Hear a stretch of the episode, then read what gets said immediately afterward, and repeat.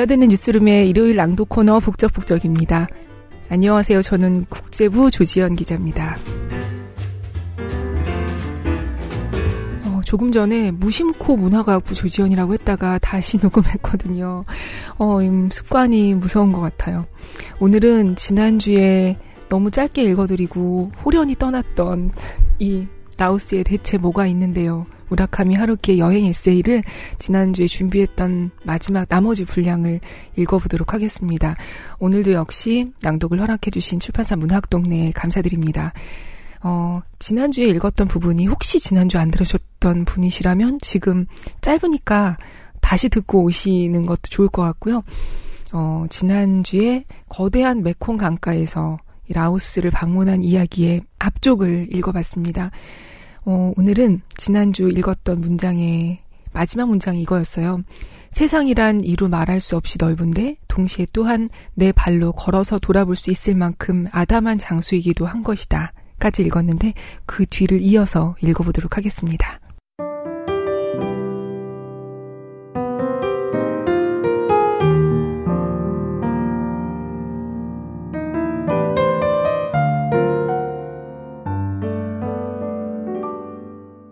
루앙 프라방의 특징 중 하나는 어디에나 이야기가 넘쳐난다는 것이다. 대부분 종교적인 이야기다. 사원 벽 곳곳에 이야기를 담은 듯한 그림들이 가득 그려져 있다. 하나같이 왠지 모르게 신비롭고 의미심장해 보인다. 이 그림은 무슨 뜻인가요? 라고 마을 사람들에게 물으면 다들 아, 이건 말이죠 하며 기꺼이 유래를 설명해 준다. 전부 아주 재미있는 이야기들이지만 내가 가장 놀란 점은 그렇게 수많은 이야기를 모든 사람이 정확하게 알고 있다는 것이었다.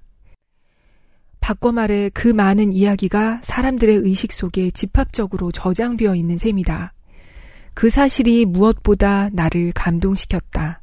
그런 식으로 저장된 이야기를 바탕으로 커뮤니티가 만들어지고 사람들이 지연으로 확고하게 묶여 있다는 사실이 종교라는 것을 정의하기란 매우 어려운 일이지만 그렇게 고유한 이야기성이 세계 인식의 틀로 기능하게 하는 것도 종교에 주어진 하나의 기본 역할이라 할 수 있으리라.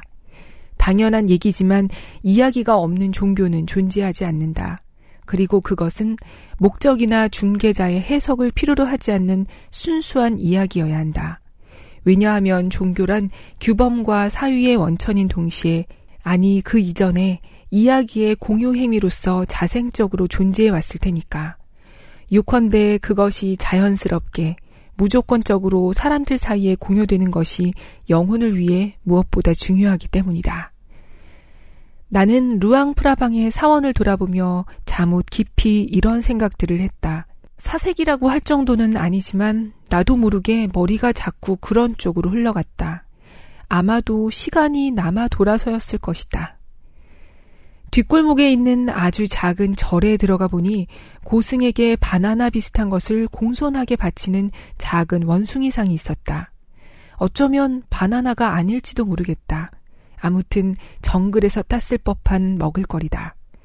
원숭이상이 워낙 드문 데다 매우 애교스럽고 귀여운 생김새라 마을 사람에게 이건 무슨 이야기인가요? 하고 물어보았다. 그가 들려준 이야기에 따르면 이 고승은 밀림 속에서 엄격한 단식 수행을 하고 덕분에 깨달음을 얻어 성인의 경지에 다다르기 직전이었다. 그런데 그 모습을 본 원숭이가 이렇게 훌륭하신 스님이 굶주리다니 안타깝다며 심히 동정해서 바나나인지 뭔지를 들고 다가가 스님 이걸 드세요 라며 내밀었다는 것이다. 물론 고승은 고맙다고 인사하고는 정중히 거절했다. 단식이 무슨 의미인지 원숭이 입장에서는 이해할 수 없었던 것이다. 그나저나 기특한 원숭이죠. 그래서 그 스님은 무사히 성인이 되었을까? 그것까지는 물어보지 않아서 잘 모르겠습니다. 어쨌거나 나는 그 원숭이상이 몹시 마음에 들어서 몇 번이고 그 작은 절을 찾아가 여러 각도에서 원숭이의 모습을 바라보았다. 아마도 시간이 남아 돌아서였을 것이다. 경내에는 언제나 큰 개 두세 마리가 여기저기 널브러져 낮잠을 자고 있었다. 개에게도 시간은 넘쳐나는 모양이었다. 내가 만난 이곳 사람들은 하나같이 상냥하고 온화한 언동에 목소리도 작으며 신앙심이 독실해 탁발하는 스님에게 음식을 기꺼이 시주한다. 동물을 소중히 여김으로 길가에는 수많은 개와 고양이가 느긋하게 자유를 만끽하고 있다. 아마 스트레스 같은 것도 없으리라. 개들은 표정이 순하고 거의 짖지도 않는다. 기분 탓인지 꼭 미소 짓는 것처럼 보이기도 한다. 길모퉁이에는 아름다운 부겐빌레가 풍부한 분홍빛 폭포처럼 만발해 있다. 그러나 외곽으로 조금만 나가면 진흙탕처럼 탁한 물이 사납게 흘러가는 메콩강이 있고 밤의 어둠 속에 울려 퍼지는 래디컬한 토착 음악이 있다. 검은 원숭이들이 밀림을 점령하고 강물 속에는 우리가 본 적도 없는 희한한 물고기가 아마도 우글우글 숨어 있다. 루앙프라방 한복판에 있는 푸시 언덕에 오르면 짙푸른 밀림 사이로 굽이치며 흘러가는 메콩강을 저 멀리까지 내려다볼 수 있다. 여기서 조망하는 강은 강가에서 볼 때와 상당히 다른 인상이다. 석양을 받아 황금빛으로 반짝이는 그 물결은 사람의 마음을 곱게 어루만진다. 그곳에서는 시간의 흐름이 걸음을 늦춘 듯이 고요함이 느껴진다. 황혼이 내려앉고 이윽고 불탑 위로 하얀 별이 반짝인다. 물고기들도 강바닥에서 잠을 청한다. 라오스 같은 곳에 대체 뭐가 있는데요? 라는 베트남 사람의 질문에 나는 아직 명확한 대답을 찾지 못했다. 내가 라오스에서 가져온 것이라고는 소소한 기념품 말고는 몇몇 풍경에 대한 기억뿐이다. 그러나 그 풍경에는 냄새가 있고 소리가 있고 감촉이 있다. 그곳에는 특별한 빛이 있고 특별한 바람이 분다. 무언가를 말하는 누군가의 목소리가 귓가에 남아있다. 그때 떨리던 마음이 기억난다. 그것이 단순한 사진과 다른 점이다. 그곳에만 존재했던 그 풍경은 지금도 내 안에 입체적으로 남아있고 앞으로도 꽤 선명하게 남아있을 것이다. 그런 풍경들이 구체적으로 어떤 쓸모가 있을지는 아직 알 수 없다. 결국은 대단한 역할을 하지 못한 채 한낱 추억으로 사라져 버릴지도 모른다. 그러나 원래 여행이란 그런 것이 아닐까. 인생이란 그런 것이 아닐까.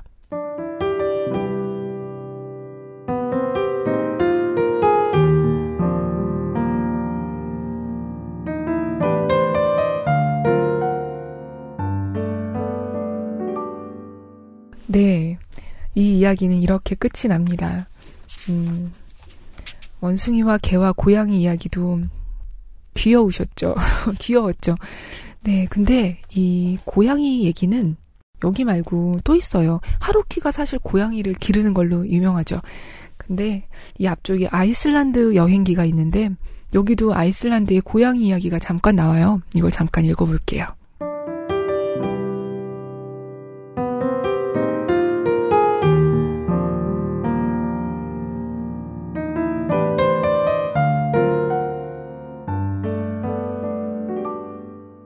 아이슬란드의 고양이도 다른 나라 고양이와 아주 다른 느낌이다.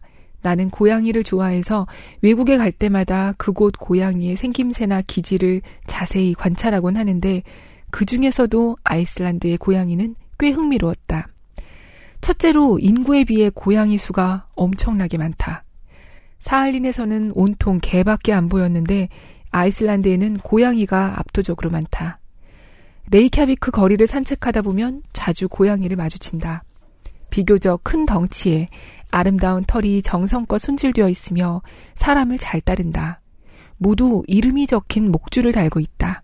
소속이 확실하다. 척 봐도 소중하게 키우는 티가 난다. 그런 고양이가 제법 자유롭게 기분 내키는 대로 어슬렁 어슬렁 동네를 돌아다닌다. 그리고 이리와 하고 부르면 거리낌 없이 다가온다. 아이슬란드의 고양이가 다른 나라 고양이와 다르다지만 겉보기에는 별 차이가 없다. 그러나 성격이 매우 대범하고 인간에 대한 경계심이 적은 것 같다. 어쩌면 고양이들은 이 북쪽 끄트머리 땅에서 어떤 특별한 내적 변화를 거쳤을지도 모른다. 어쨌거나 고양이를 좋아하는 사람에게는 반가운 동네임이 틀림없다. 거리를 걷기만 해도 마음이 따뜻해진답니다.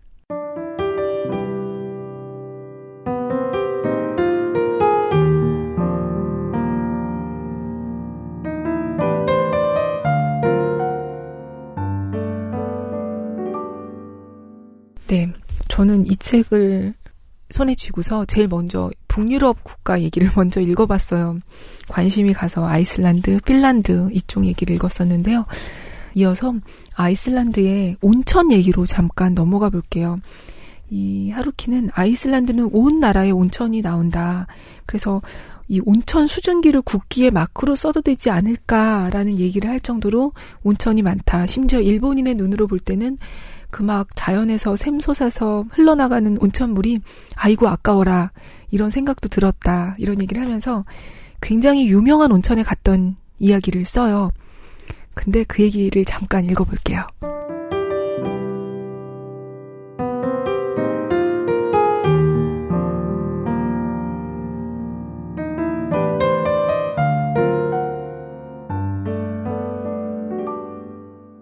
온천 중 가장 유명한 곳은 레이캬비크에서 차로 1시간 정도 거리의 블루 라군인데 이곳의 넓이는 정말이지 대단하다.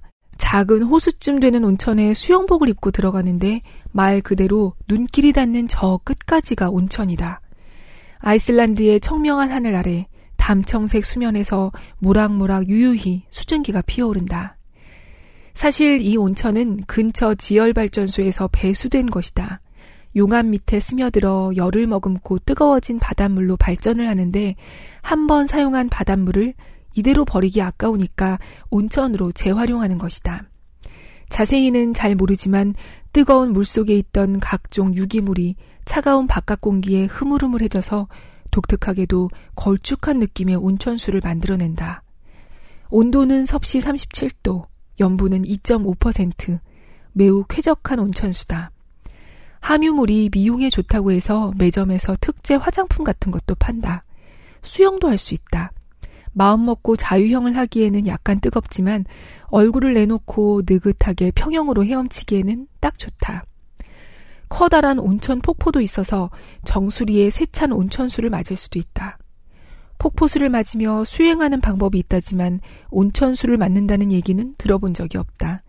그래도 한번 해보면 따뜻해서 무척 기분이 좋답니다. 별로 수행이 될 것 같진 않지만. 문제는 온천 안에 사람이 많다는 것. 내가 갔을 때 블루라구는 한국에서 온 단체 관광객으로 가득했다. 주위에서 들려오는 소리가 거의 다 한국어였다. 다 함께 온천에 물을 담그고 매우 즐거워하는 모습이었다. 혹시 한국에는 온천이 없나? 그런 의문이 들 정도로 마냥 신나 보였다. 입장료도 꽤 비싸다. 따지고 보면 결국 공업용 수인이 좀 더 저렴해도 될 듯한데 이미 세계적인 관광지가 되어 레이캬비크에서 단체 버스로 잇따라 사람들이 몰려오니 꽤나 배짱 경영을 한다. 나는 좀 더 소박한 길가 온천이 마음에 들지만 그래도 이 정도로 드넓은 온천을 직접 목격하니 역시나 말문이 막히는 면이 있었다. 얘기거리 삼아 한 번쯤 가볼 만도 하다. 그나저나 정말 넓은 걸.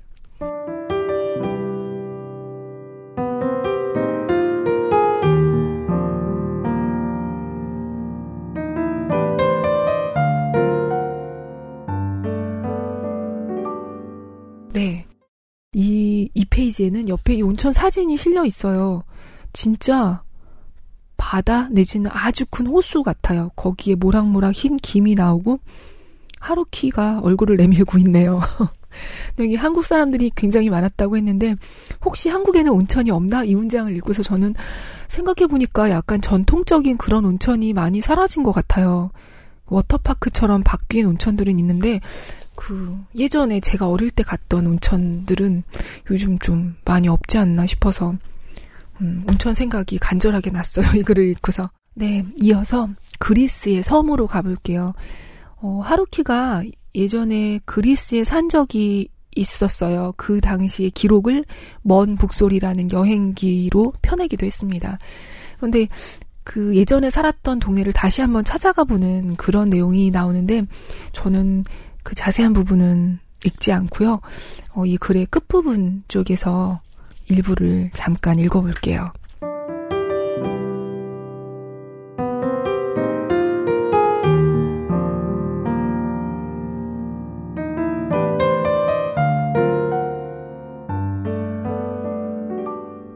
섬을 떠날 때는 그것이 어떤 섬이든 늘 왠지 모를 아쉬움이 남는다. 스페체스처럼 그립고 따뜻한 기억으로 가득한 섬이라면 더더욱 그렇다. 파도에 흔들리는 불안정한 트랩을 건너 배에 오르고 비닐 시트 좌석에 앉으면 이윽고 엔진 소리가 울려 퍼진다.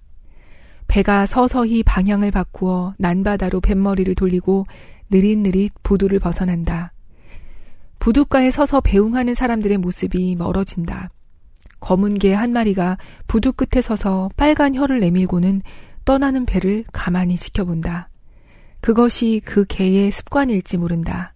떠나는 배를 매번 배웅하고 싶어 하는 개일지도 모른다. 왠지 모르게 그런 습관적인 분위기가 풍겼다. 그러나 곧 그 개도 작아져 시야에서 사라진다. 손을 흔드는 사람들도 사라진다. 마을이 점점 작아지고 산등성이가 그저 어렴풋하고 아득한 윤곽으로 변해간다. 이윽고 섬 자체가 수면에 뜬 형체 없는 안개 속으로 서서히 삼켜진다. 아무리 눈에 힘을 줘봐도 이젠 수평선밖에 보이지 않는다. 그런 섬이 그곳에 실체로 존재한다는 것조차 확실하지 않다. 그곳에서 계속 살아가는 사람들의 모습도, 그곳에 있던 푸른 술숲과 오래된 조선소도, 부침성 좋은 바닷가의 해산물 식당과 새로 개장한 호화 호텔도, 혀를 내밀고 배를 배웅하던 항구의 개도, 이제는 모두 현실의 것이라는 생각마저 희미해진다. 다음에 또 언제 이 섬에 올 수 있을까? 아니, 두 번 다시 올 일이 없을지도 모른다. 당연한 얘기지만 섬은 어디 다른 곳에 가는 길에 훌쩍 들르듯 방문할 수 없다. 작정하고 그 섬을 찾아가든지 아니면 영영 찾지 않든지 둘 중 하나다. 중간은 없다.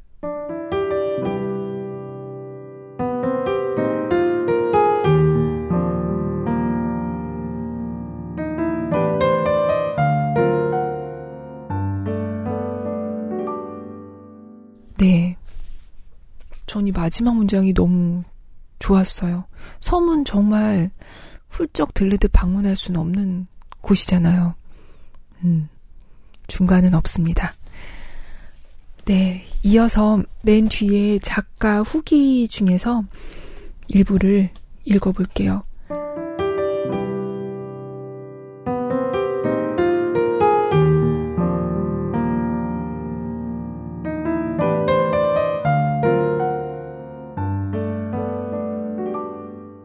잊을만 하면 띄엄띄엄 청탁이 들어와 여행기를 쓰는 작업을 하다 보니 차츰 원고가 쌓여서 이번에 한 권의 책으로 묻게 되었습니다. 한데 모은 글을 새삼 다시 읽어보자 아 다른 여행에 대한 글도 써둘 걸 그랬다 하고 은근히 후회가 되었습니다. 여기 실린 것들 말고도 재미있는 여행, 인상에 남는 여행이 많았기 때문이죠. 그 여행 중에 여러 흥미로운 사람을 만나고 여러 흥미로운 경험을 했습니다. 그러나 이제 와서 후회해본들 소용없습니다. 다른 글도 아니고 여행기는 여행 직후에 마음 먹고 쓰지 않으면 좀처럼 그 생생함을 살릴 수 없기 때문입니다.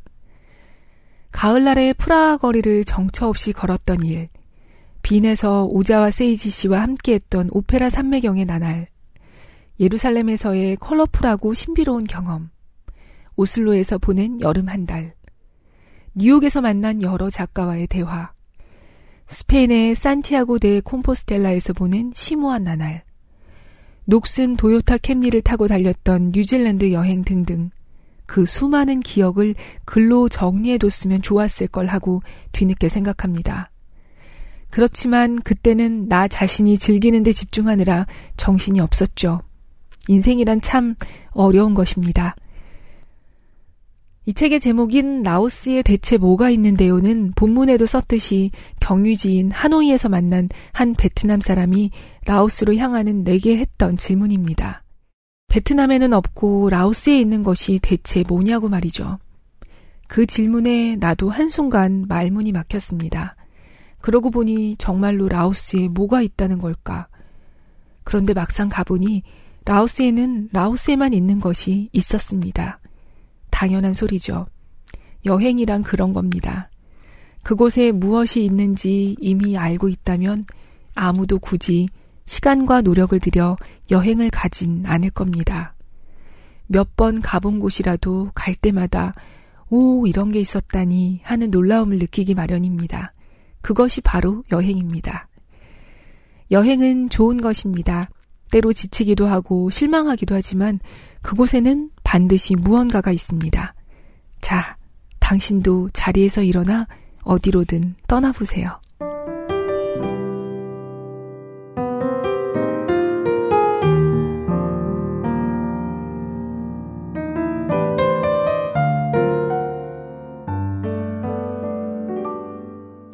네. 지금쯤 우리 청취자 여러분들은 여행이 아니라 추석 때 어딘가에 가서 반가운 분들을 만나고 돌아오시는 길이겠죠?